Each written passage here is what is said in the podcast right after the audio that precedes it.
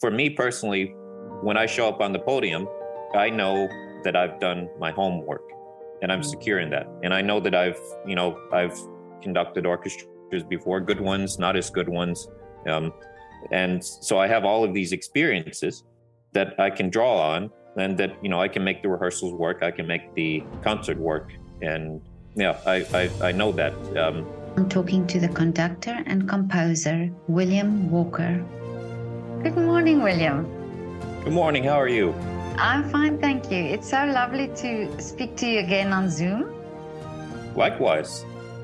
And I, I, you must be in Vienna at the moment with that I lovely am. background. yeah. Oh, yeah. that's- This this is it's it's nice to be back in Wien. That's great. So because you you Yeah. travel from America to Vienna and, and all over Europe um, to to do concerts, isn't that right? That's right.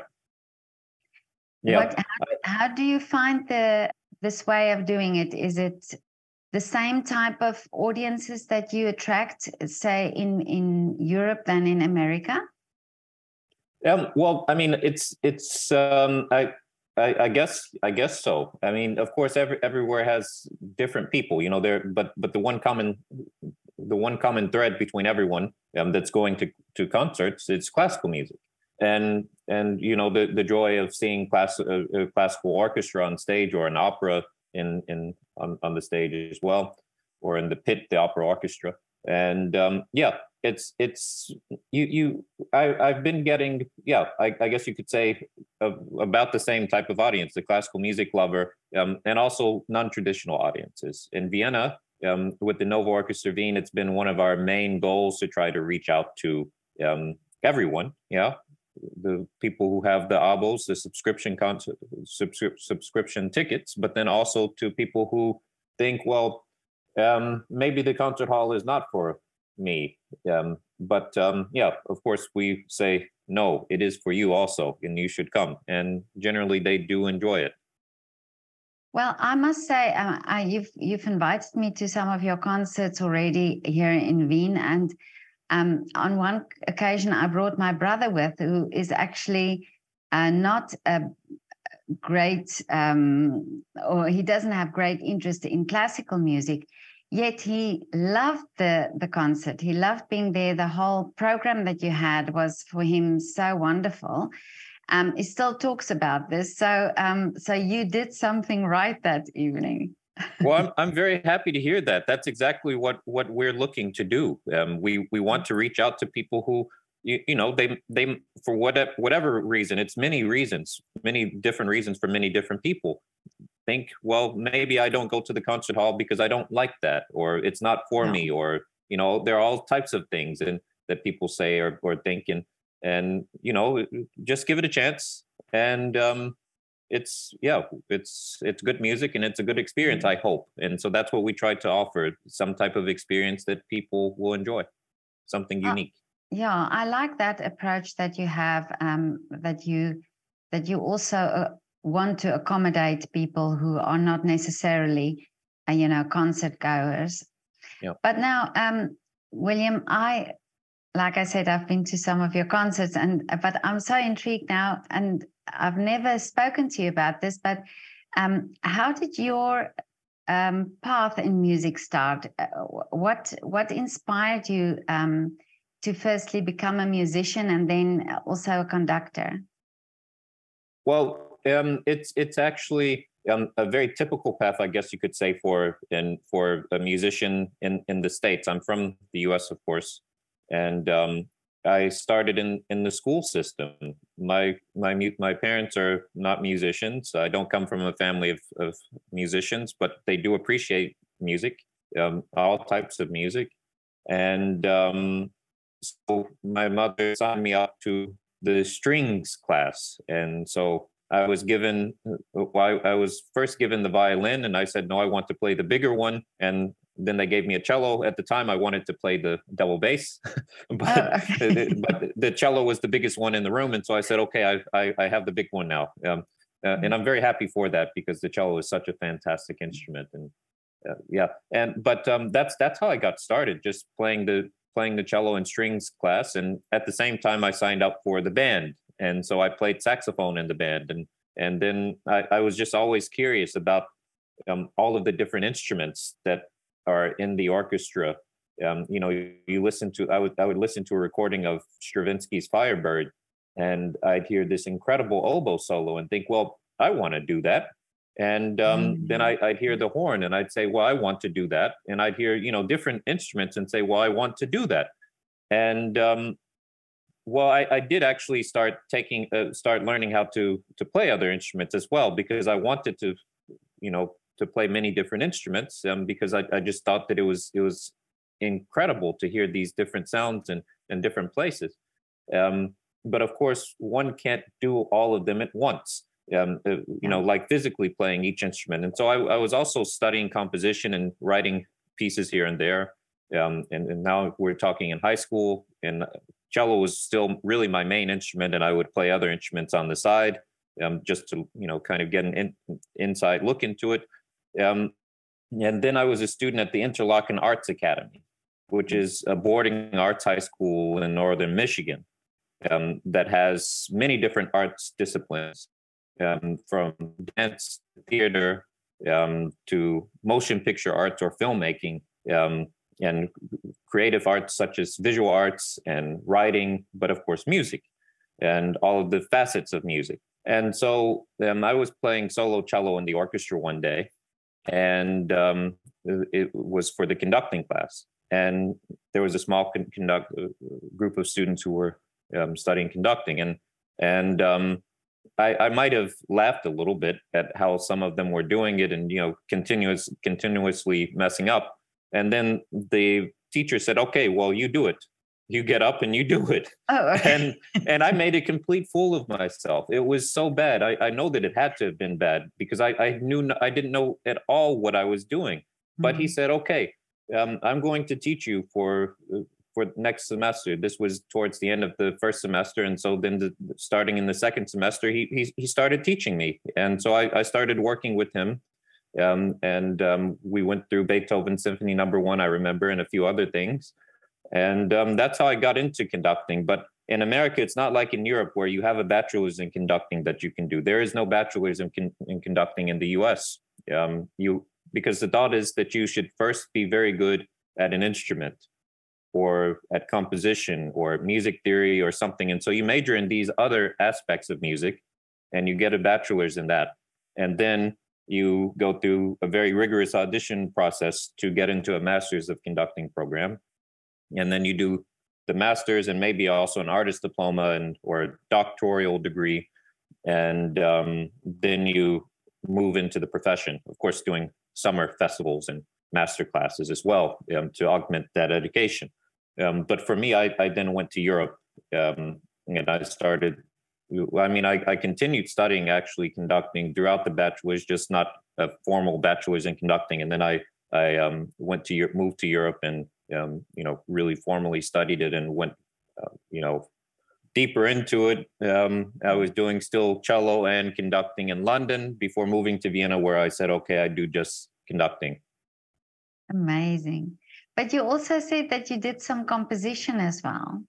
Yes, yes, I've I've been composing since the very beginning um, because I was always interested in in you know how how music works and how you know putting sound organizing sounds on a on a page to um, you know create something new and that was always something very interesting for me and I I, I would uh, you know I, I'm not a pianist I would never say that I really studied piano, but I did actually, as my first instrument, play the piano very basically. Um, but I would spend hours. I remember sitting at the piano and you know, com- you know, just coming up with many different things, um, writing on the piano, and um, you know, many different voices. And and I, I had an electric piano as a kid, and you could record what you what you played, and then you could make different tracks. And so I, I actually would you know sit there and play you know create different symphonies uh, sitting there at the piano um, Amazing. You know, with you know changing the different voices from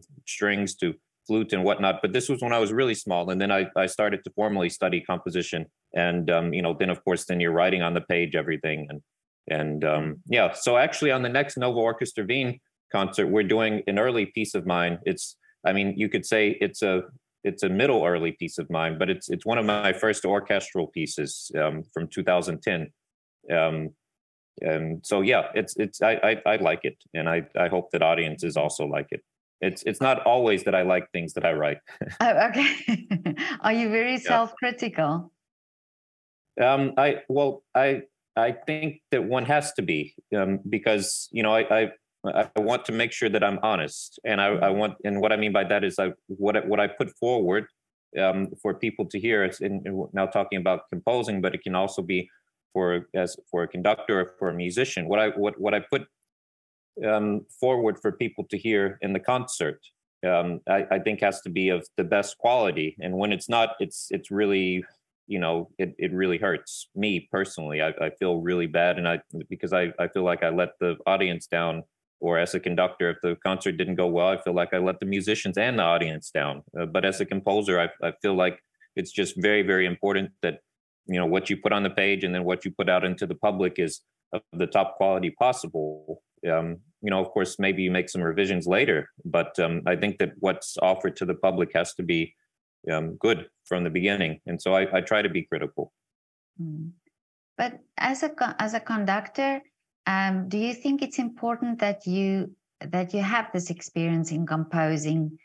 Um, uh, You know, to one hundred percent. Mm. One hundred percent. I think that it's I. I think it's important to understand how the orchestra works. Um, there are a lot of conductors who don't have that experience, and I can say from the standpoint of somebody who's played in the orchestra as a cellist, um, professional orchestras also, um, that um, you know you can tell when somebody doesn't quite know what you're doing. And because they speak to you in a way where it's like okay you don't understand how string instruments work or you don't understand how winds work or you don't and and you know as a composer when you study composition orchestral composition orchestration you know you you learn how these different instruments work and how they function. You you learn that you can't just um you know you, you learn that you can't just do certain things and you know on on the page because it, it physically is impossible or very very very very very difficult for the musician um, to sit there and do. And so i um yeah i think it's incredibly important to understand this because also from there then you can start to understand the music of other composers of beethoven of bruckner of brahms of mahler of shostakovich of um, Pierre Boulez, you know, so many different. You, you, understand. You understand how these composers worked, um, yeah, as well, because you you can then go back and look at their music and and you know do an analysis, a full analysis of, of their music and and deconstruct it and see um, how they came to what they did. Um, yeah. And yeah, and then also um, when you when you are a composer yourself and your music is being performed, you understand that um, you you can, or at least for me, it's better. It's it's easier for me to understand how composers like Stravinsky uh, may say, okay, I want only what's written on the page to be performed. If it's on the page, I want this to be there. I don't want anything else else added to it to the performance. I don't want you to slow down. I don't want you to speed up. I don't want you to make things shorter or longer or louder or softer than what I put on the page. I understand that, but I can also understand how some composers um, w- would also say, well, this is the starting point, and I do want you to add, you know, different and make it more personalized, add more diff, uh, more, um, you know, um, more thought, more thoughts to the to what what has already been written. You know, I, I can understand both points of view. Um, they're both uh, two extremes, but um, it just gives you a better insight into the composer. And by having that better insight, I believe that it gives you a better uh, performance on the stage as well, um, because then you you have more information to work with, and um, yeah, you can hopefully share more with the audience, with the public. Yeah.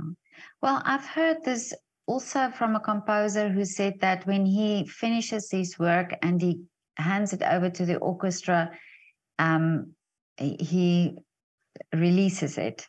You know, it's it's not his anymore. Um, uh, you know, so I, I I can understand also where, what you're saying now that uh, the, it's these two sides that you have, the one control and the other one just releasing it.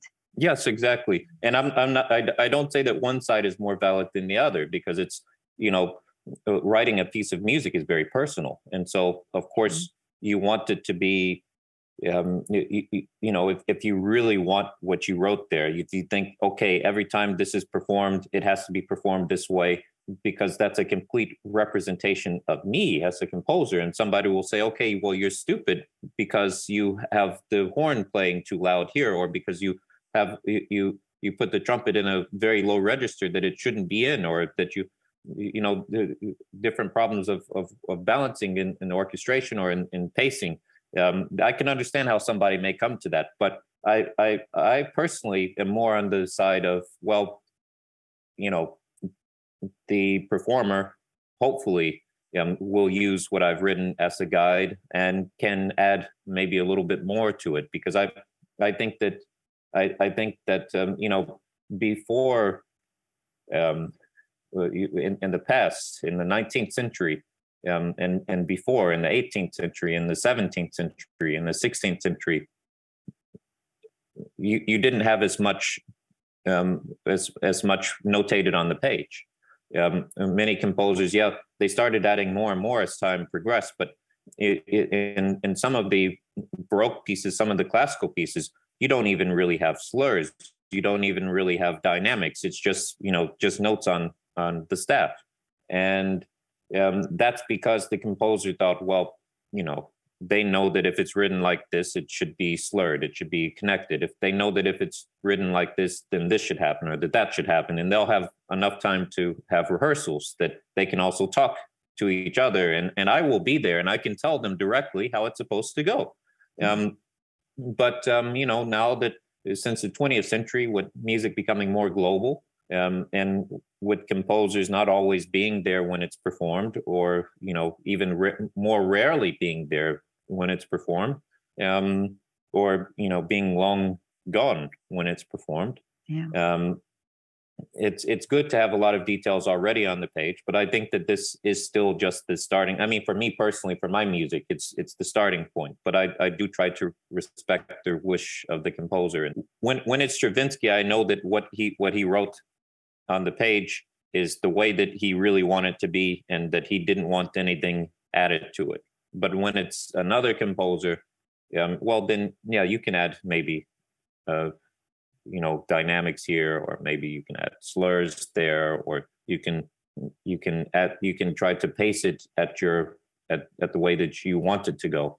Mm-hmm. Um, it doesn't have to be mechanical. I, mean, I don't think it should be mechanical either, but I know that he really wanted it to be, um, yeah. in a way, because he thought that if you just play what he wrote, that's expressive enough. Mm. But now, well, you had you said that as a child you were so inquisitive to all the sounds and and all the sounds of the different instruments. Do you think also this helps you when you compose, when you um, and also when you conduct, that you um, you know that you hear these uh, sounds also that you you you are sort of in tune to to these instruments well well yeah you have to be. It's it's it's it's a it's a requirement that you have to you have to know how you have to know all of the different sounds of the orchestra the different instruments and you have to know how they relate to each other. You have to know um, you know like when when you're balancing a chord between a clarinet and an oboe how to do so. You have to understand um, you know how the natural tendencies of the instruments work of the orchestra and you have to understand um, you know yeah it's it's you, you, it's I, I think that i think that it's a it's a requirement that you know as much as possible and that you hear as much as possible um, mm-hmm. to to do this. Because every instrument if in a professional orchestra every instrumentalist in front of you is a you know an expert in their field. They're, they're, so you're you're walking into a room of experts and you go and you stand on the podium and the experts know when you don't know oh, okay. And so you have to know. Yeah. Yeah, yeah. is this intimidating? Is uh, is it- I, I, I mean, I mean, in the beginning, in the beginning, as a young conductor, when when you don't know a lot and and you also don't know what you don't know then but you know that you know this though that you, you that there's there are things that you simply don't know um, then it, it can be intimidating but you know uh, the more experience that you have working with orchestras the more that experience that you have you know well i mean more knowledge that you have from from reading um, about how the instruments work from speaking to the experts the musicians uh, so I, I mean it's it's just one of those things where the where you just have to you have to know as much as possible um, yeah. the the the musicians you know they're experts on on their instruments and they've many of them when you're a young conductor have been playing in orchestras since before you were born. And so they're you know they have also these years of experience on in front of you. But you know the more that ex- experience that you have working with orchestras, the more knowledge that you collect, the you know the less intimidating it becomes. Um, and the more, for me personally, when I show up on the podium, I know that I've done my homework, and I'm mm-hmm. secure in that. And I know that I've you know I've conducted orchestras before, good ones, not as good ones, um, and so I have all of these experiences that I can draw on and that you know i can make the rehearsals work i can make the concert work and yeah, I I, I know that. Um, but I, I also know that there are some conductors, um, you know, really really famous ones that you know you'd know their name. Um, everybody would know their name, um, who were so shy because it's it's such a personal craft as well. Um, that before the first rehearsal, they would be in their dressing room vomiting because they were so, so so nervous about you know how how is this going to go? Will the orchestra like me? Will they dis will they not like me? Will i mess up this or will this go well? Because it's also a thing of being self-critical. And yeah. so so yeah i mean i'm i'm also self-critical and you know i can be nervous as well but at the same time i am very confident in you know the fact that i i will go to the podium prepared and that this will you know be enough. Yeah. Is it also uh, more comfortable or more uh, or do you also feel more confident when it's your orchestra or are you really with any orchestra um, comfortable? Because some people well, some uh, conductors um, uh, especially with competitions you are put into say for example an orchestra that you don't know. Yep. Yeah, well, I mean, uh, I mean, you, you can, you have to read the room that you're walking into, and so if you walk into a room of sharks, then I don't think that anybody is com- comfortable walking walking into a room of sharks. I mean, there it's happened to me before that I have visited some orchestras where every literally everybody is angry, and it's it, and you know this is a guest conducting um, opportunity that I'm talking about. But you know, it's it's because they're angry at the situation. Maybe there's some problem with the way that the, that it's being run, or that they're unhappy with their normal conductor, or that they're unhappy with the way past conductors have treated them, or the way you know something else, or maybe just they have a bad situation in their city, or you know there are many different things because you know it's it's a collection of, of people it's a, yeah. and so everybody has their own their own thing. And so, of course, in this situation, you, you just have to um, try to make it. Um, you know, you have to try to make the best of the situation. And, and in my experience, if if you show up and you're prepared and you're serious about the music, then you know all of these other things go away because people are drawn into that. They're drawn in because at the end of the day, you know, even though we're all human, we all who sign up to do music do it for a reason. We do it because we love it, we believe in it, and even if we've been doing it for many many years, and be, some people become a little jaded over time, um, you know, it's still in there that the reason why you do music is for music. It's to it's to express something. Yeah. And I, I, mean, I mean, I, I feel I feel that you know as long as you as you go with this, then you know you can make any situation into a comfortable situation. Yeah. Now, Will, um, tell me, you said now that you started in America and, and in school already you had this exposure to orchestra, to to all these different um, uh, instruments. Do you think nowadays that is um, the case that children have this exposure, or do you think there can more can be done for children to um, to get this exposure to music and classical music and and all these different instruments? Well, I, I think for certain, and ev- everywhere in the world, more can be done. I mean, you there's not there's there's never a case where you know already enough is you know where it's where this is the end. You know, you can reach that. But as said, um, you know, there are places where you um, have more that's being done already than in other places. And so, um, you know, I was very fortunate to have been in a place w- growing up where the local symphony orchestra um, would offer this strings program, you know, for free. You didn't have to pay for it. You you show up into the into the classroom or you sign up for it, and it's it's a class and just enough like going to algebra. So you show up and you go to strings classes, what they called it, um, and you learn how to play a string instrument. And if you couldn't afford to buy one, then you could rent one for fifty dollars a year. Fifty dollars a year, you could rent a string instrument from the from the symphony. And if you couldn't afford that, then you could also have a waiver so that you get an instrument. So, you know, this is something that's really a luxury, I, I think. And I, I don't know, I'm sure that there has to be somewhere else that does something similar, but I don't know of anywhere else that does a program like that. And you know this was they'd offer you this opportunity after they've already you know allowed they, they already um, you know would put kids on the school bus to go to the concert hall to hear the orchestra perform. And so you know the, this this was a great opportunity a great exposure um, that they offered us. And um, yeah so I, I mean I, I feel fortunate for that. And of course there are other places where there isn't a local symphony orchestra and where there isn't you know really an opportunity to learn how to play music. And so then i, I think it's incumbent on the nearest symphony orchestra to go to these different places and to play community concerts or no, concerts for the community i should say um, for that that don't does not the, the communities that don't have orchestras. I think that it's that it's really our jobs as musicians to um, offer this because yeah if we don't then you know people do ask the question well why why what's the purpose of an orchestra? Yeah and it's also um, about the appreciation of the music not necessarily that these kids would become musicians but that they um, exactly. um, that they get the appreciation for for the music.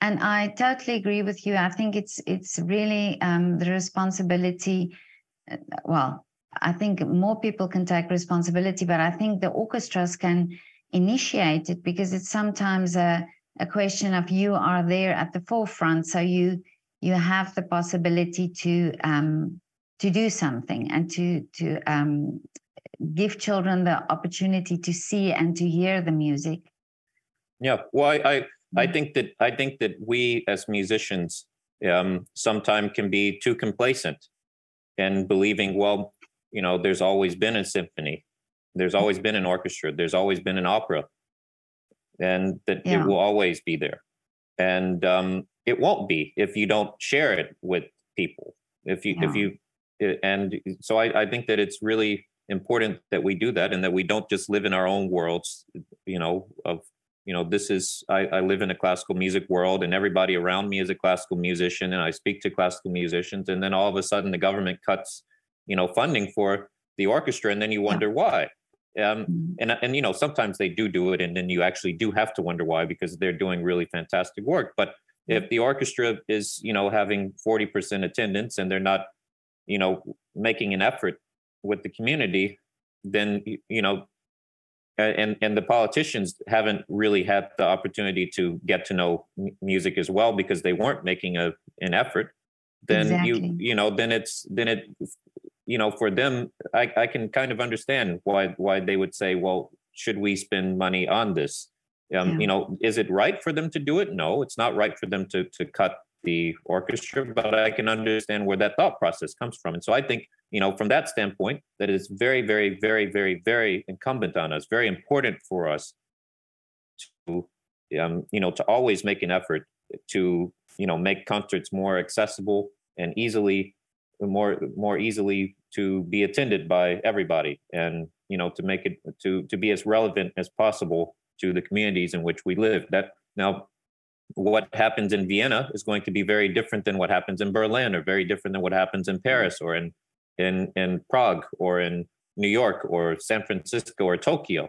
Um, it has to be tailored for the community that we live in. But you know, I think that we have to we have to think about this. And and you know, just to be clear, I'm not speaking poorly of any organization at this moment. I'm talking about the industry as a whole. Exactly. Yeah. Yeah. Mm-hmm. No, I totally agree with you, and I think it's. um I mean, we we're saying Vienna, and we think Vienna. Everybody um, has the opportunity, but I've actually spoken to um, a musician who said that when he was in school, he was the only one in the in his year um, doing music, uh, you know, doing a, a music yep. exam. And I found that so shocking to think in a city like Vienna that was possible. I am yep. talking now to uh, about higher, higher, um, you know, like the higher schools.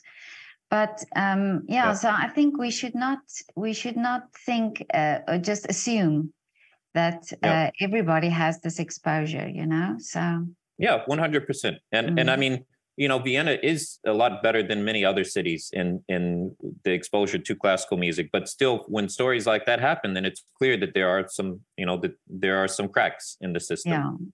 Um, that need to be addressed. And you know, I, uh, you, know, it's it's interesting because um, you know, also now speaking about my American experience, there are some orchestras um, that I, I know of where there are some donors that have you know that support the orc because in, in america the the arts are mostly supported by private sponsors whether it be companies or individuals um, the state doesn't really do anything. Um, the the national endowment of the arts which is what supports all of the arts in the country including hollywood. And you, you can imagine how big the budgets for hollywood movies are. 150 million dollars. And that sounds like it sounds like a lot of money. Mm-hmm. but when you look at it where one orchestra may have a budget of 50 million and mm-hmm. there are you know many many many orchestras and then you know one hollywood picture may have a budget of 300 million twice as much as the entire or you know a, a museum may have a, a budget an annual budget of you know many millions. I mean it's or, or the metropolitan opera 500 million. It's it's really nothing. And so, you know, they rely on private sponsorships there um, to carry the arts. Um, and there have been, you know, certain some donors who say, "Well, I support the orchestra not because I like it. I've heard it actually quite a lot. That they a lot a few different people saying that they support it not because they like it, but because they know it's important. Mm-hmm. Um, and um, you know that's that's really great but you you get every generation fewer people saying that um, and that's I, I think directly attributed to um, you know uh, classical music going further and for, further out of the spotlight and so yeah mm-hmm. i think that i think that we have to um, we have to really make more of an effort even when we are doing uh, uh, making a big effort i think we have to do even more to yeah. um, reach everybody so that they see okay this is what classical music is about mm-hmm. and i was recently at a concert um, of an orchestra a european orchestra in germany um, and they gave they gave a family concert or not a fam- uh, an educational concert they had school children come into the concert hall and they went into so much detail about the string instrument really, you know, people under 10, it was 10 and under, it seemed like maybe they were even younger than that. I don't know. Um, but you know they would say okay well this is the violin and this is what happens when you when you pluck this is called plucking when you use your fingers and um, this is how you tune the instrument and you know you use this little small thing and it's called a mute and it changes the sound and yeah they went into so much detail and normally you know you're told don't go into so much detail with the child yeah. because they don't have the you know the ability to really follow it but i was watching them and they were following it they were really into it and yeah I, I doubt that many of them are going to walk away knowing everything that they just learned. They but if they take away one or two different things from this then it's then it's you know already a win. Yeah. And and you know too often um, orchestras will well you know, we'll have this educational concert, and then the principal musicians say, well, this will be my day off. Um, the solo musicians will say, you know, they won't take, they won't play for that concert, or the principal conductor won't conduct that concert, but we'll give it to, you know, an assistant or to a, a guest conductor who isn't really, you know, experienced. And you know they won't have a world class soloist there but this concert they had all of these things. They had their their full orchestra with the full you know the principals the solo musicians. They had a world class violinist there. And they had a very fantastic conductor with the, the you know a big international presence. And and you know i'm sure that that had a, a major impact on those children. And so i, I mean and th- this is something this is a story of them doing something correctly. Um, and i think that this is how we all have to do it. We have to treat educational concerts just like it's the big subscription series. I totally agree with you and you know what? Uh, you you were talking about just you know uh, the the strings and the plucking the strings. And uh, I remember teaching um, uh, in a school in in the UK, and um, and I one day I took a violin with. It was just for a sort of an interesting little moment that I you know showed the children, and they were probably half of the class have never seen a a real violin yeah. uh, like that. And I was yeah. I was actually so surprised because I was I was thinking, wow, this is you know the uk and and you would think some children would have seen an, an yeah. instrument like that and yeah it was it was very interesting but um like you say that's the way to do it you know to to sort of break it down for them and and give them something that they can that can make them inquisitive to go again or to to find out more. And maybe it's that one moment that inspires a child to start playing or just another child who who just have interest in. Yep. Yeah. Yeah 100% 100% you it's just exposure. Exactly yeah. I, I think that it's not only for children i think for adults too. Yeah Absolutely. because many adults don't have it have this exposure. And if if you can if you know if, if you can go you know at, at an eye level. Mm. and you know not talking i'm you know the concert hall um, and the great orchestra. And so i have to reach out to you and to teach you you know i have to educate you. No but to, to go and and say you know this is how what i do works. Yeah. and mm-hmm. you know people are interested in that. Yeah. Um, but you know I, I, know personally i don't like it when somebody speaks down to me. I, I immediately shut off and i know that many many people are the same way and so you know even though maybe good in you know, you know we have to make sure that we are speaking at an eye level yeah, yeah. No, that's true. But now, yeah. well, um, tell me, what are the wishes now for you for the future? Um, well, well, we have a we have coming up on the 11th of March a concert in the Konzerthaus, the Nova Orchestra Wien, um, and I, and we have a fantastic guest soloist coming, Narek Hakhnazaryan, a really fantastic cellist um, who's the winner of the, the 2011 Tchaikovsky competition, a gold medal. And this is one oh, of the major competitions of the world um, with a lot of historical significance. And and he's you know the gold the gold medalist of 2011, and they don't have this competition every year. Um, well, he's coming to play the Tchaikovsky Rococo variations with us. Oh, um, and the rest of the program will feature um, a, a work by a, a, fantastic composer from France, um, um, who is not as well known as she should be, um, but she uh, she lived for a very very long time, most of the 20th century, from the early 20th century until the 1980s, and you know she so she knew all of the great French composers of the 20th century and worked in fantastic circles and. We're performing a, a work by her, the Small Suite for Orchestra, and we're also performing the first symphony of Dmitri Shostakovich.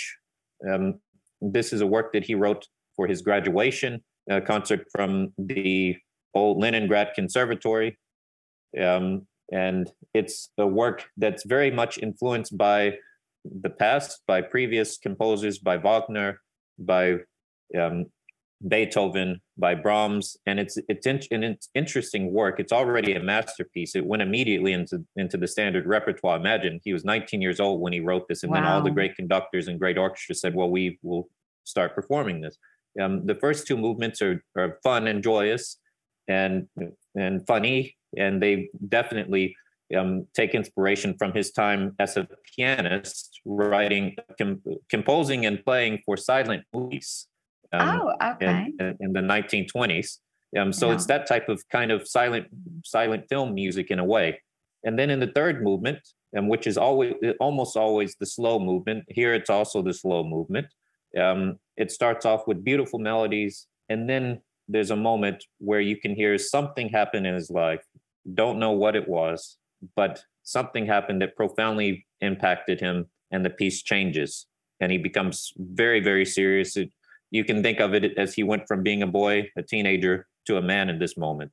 And the rest of the piece, from halfway through the third movement um, to the end, just really you can hear this. And in the fourth movement, um, it's it's like grand opera within a movement of a symphony. You could think like Beethoven's Ninth, um, just without the choir. It's it's just really you know there's so much there, so much, so much, so many thoughts, and it's a very inventive work. Um, and then we're also performing, as I mentioned earlier, um, an early composition of mine. Um, it's yeah. called A Confused and Troubled Society. Now, this is from 2010, but I feel like it has a lot of, it, it feels a lot like it, it, it a lot of relevance yeah. today as well. Um, but um, yeah, so so I, I think it's an interesting program, and I hope that people will enjoy it. Amazing, but you are also always when you talk about your concerts, it makes it's it's so um, it, it sounds so interesting and how you describe the music. So that's wonderful that you can do that. Yeah. Thank you. Well I, I hope that you can come. Oh i would love to come. Yeah that would be great. Yeah.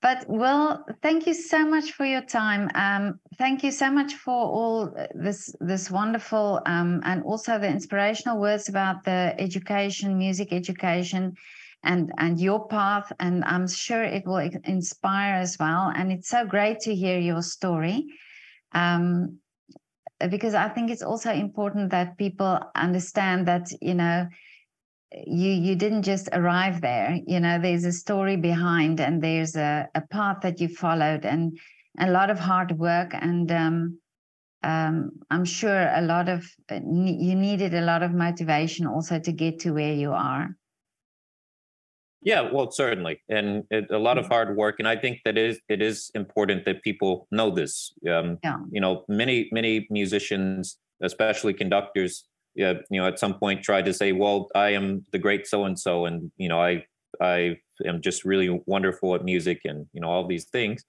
And it's like, okay, yeah, sure. Even if you were a prodigy when you were very young, um, mm. you still had to work to become really great exactly um, and mm. it's and and i think it, that it's it's important for the audience that, i mean some people you know they really buy into the the great myth and they really enjoy this but i think that you know when we speak about expanding to expanding our audiences uh, I, I know in, in popular music and in popular culture when people talk about popular when when you know audience members talk about or or the general public we could say talk mm. about um, popular artists or popular actors or you know different things like this athletes also you know who are at this very top level.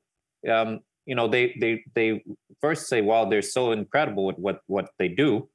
But then i find that they're even more interested when they say well you know and and and you know they said michael jordan would never be a basketball player because he was so bad and he had to work very hard to become you know one of the greatest of all time if not the greatest.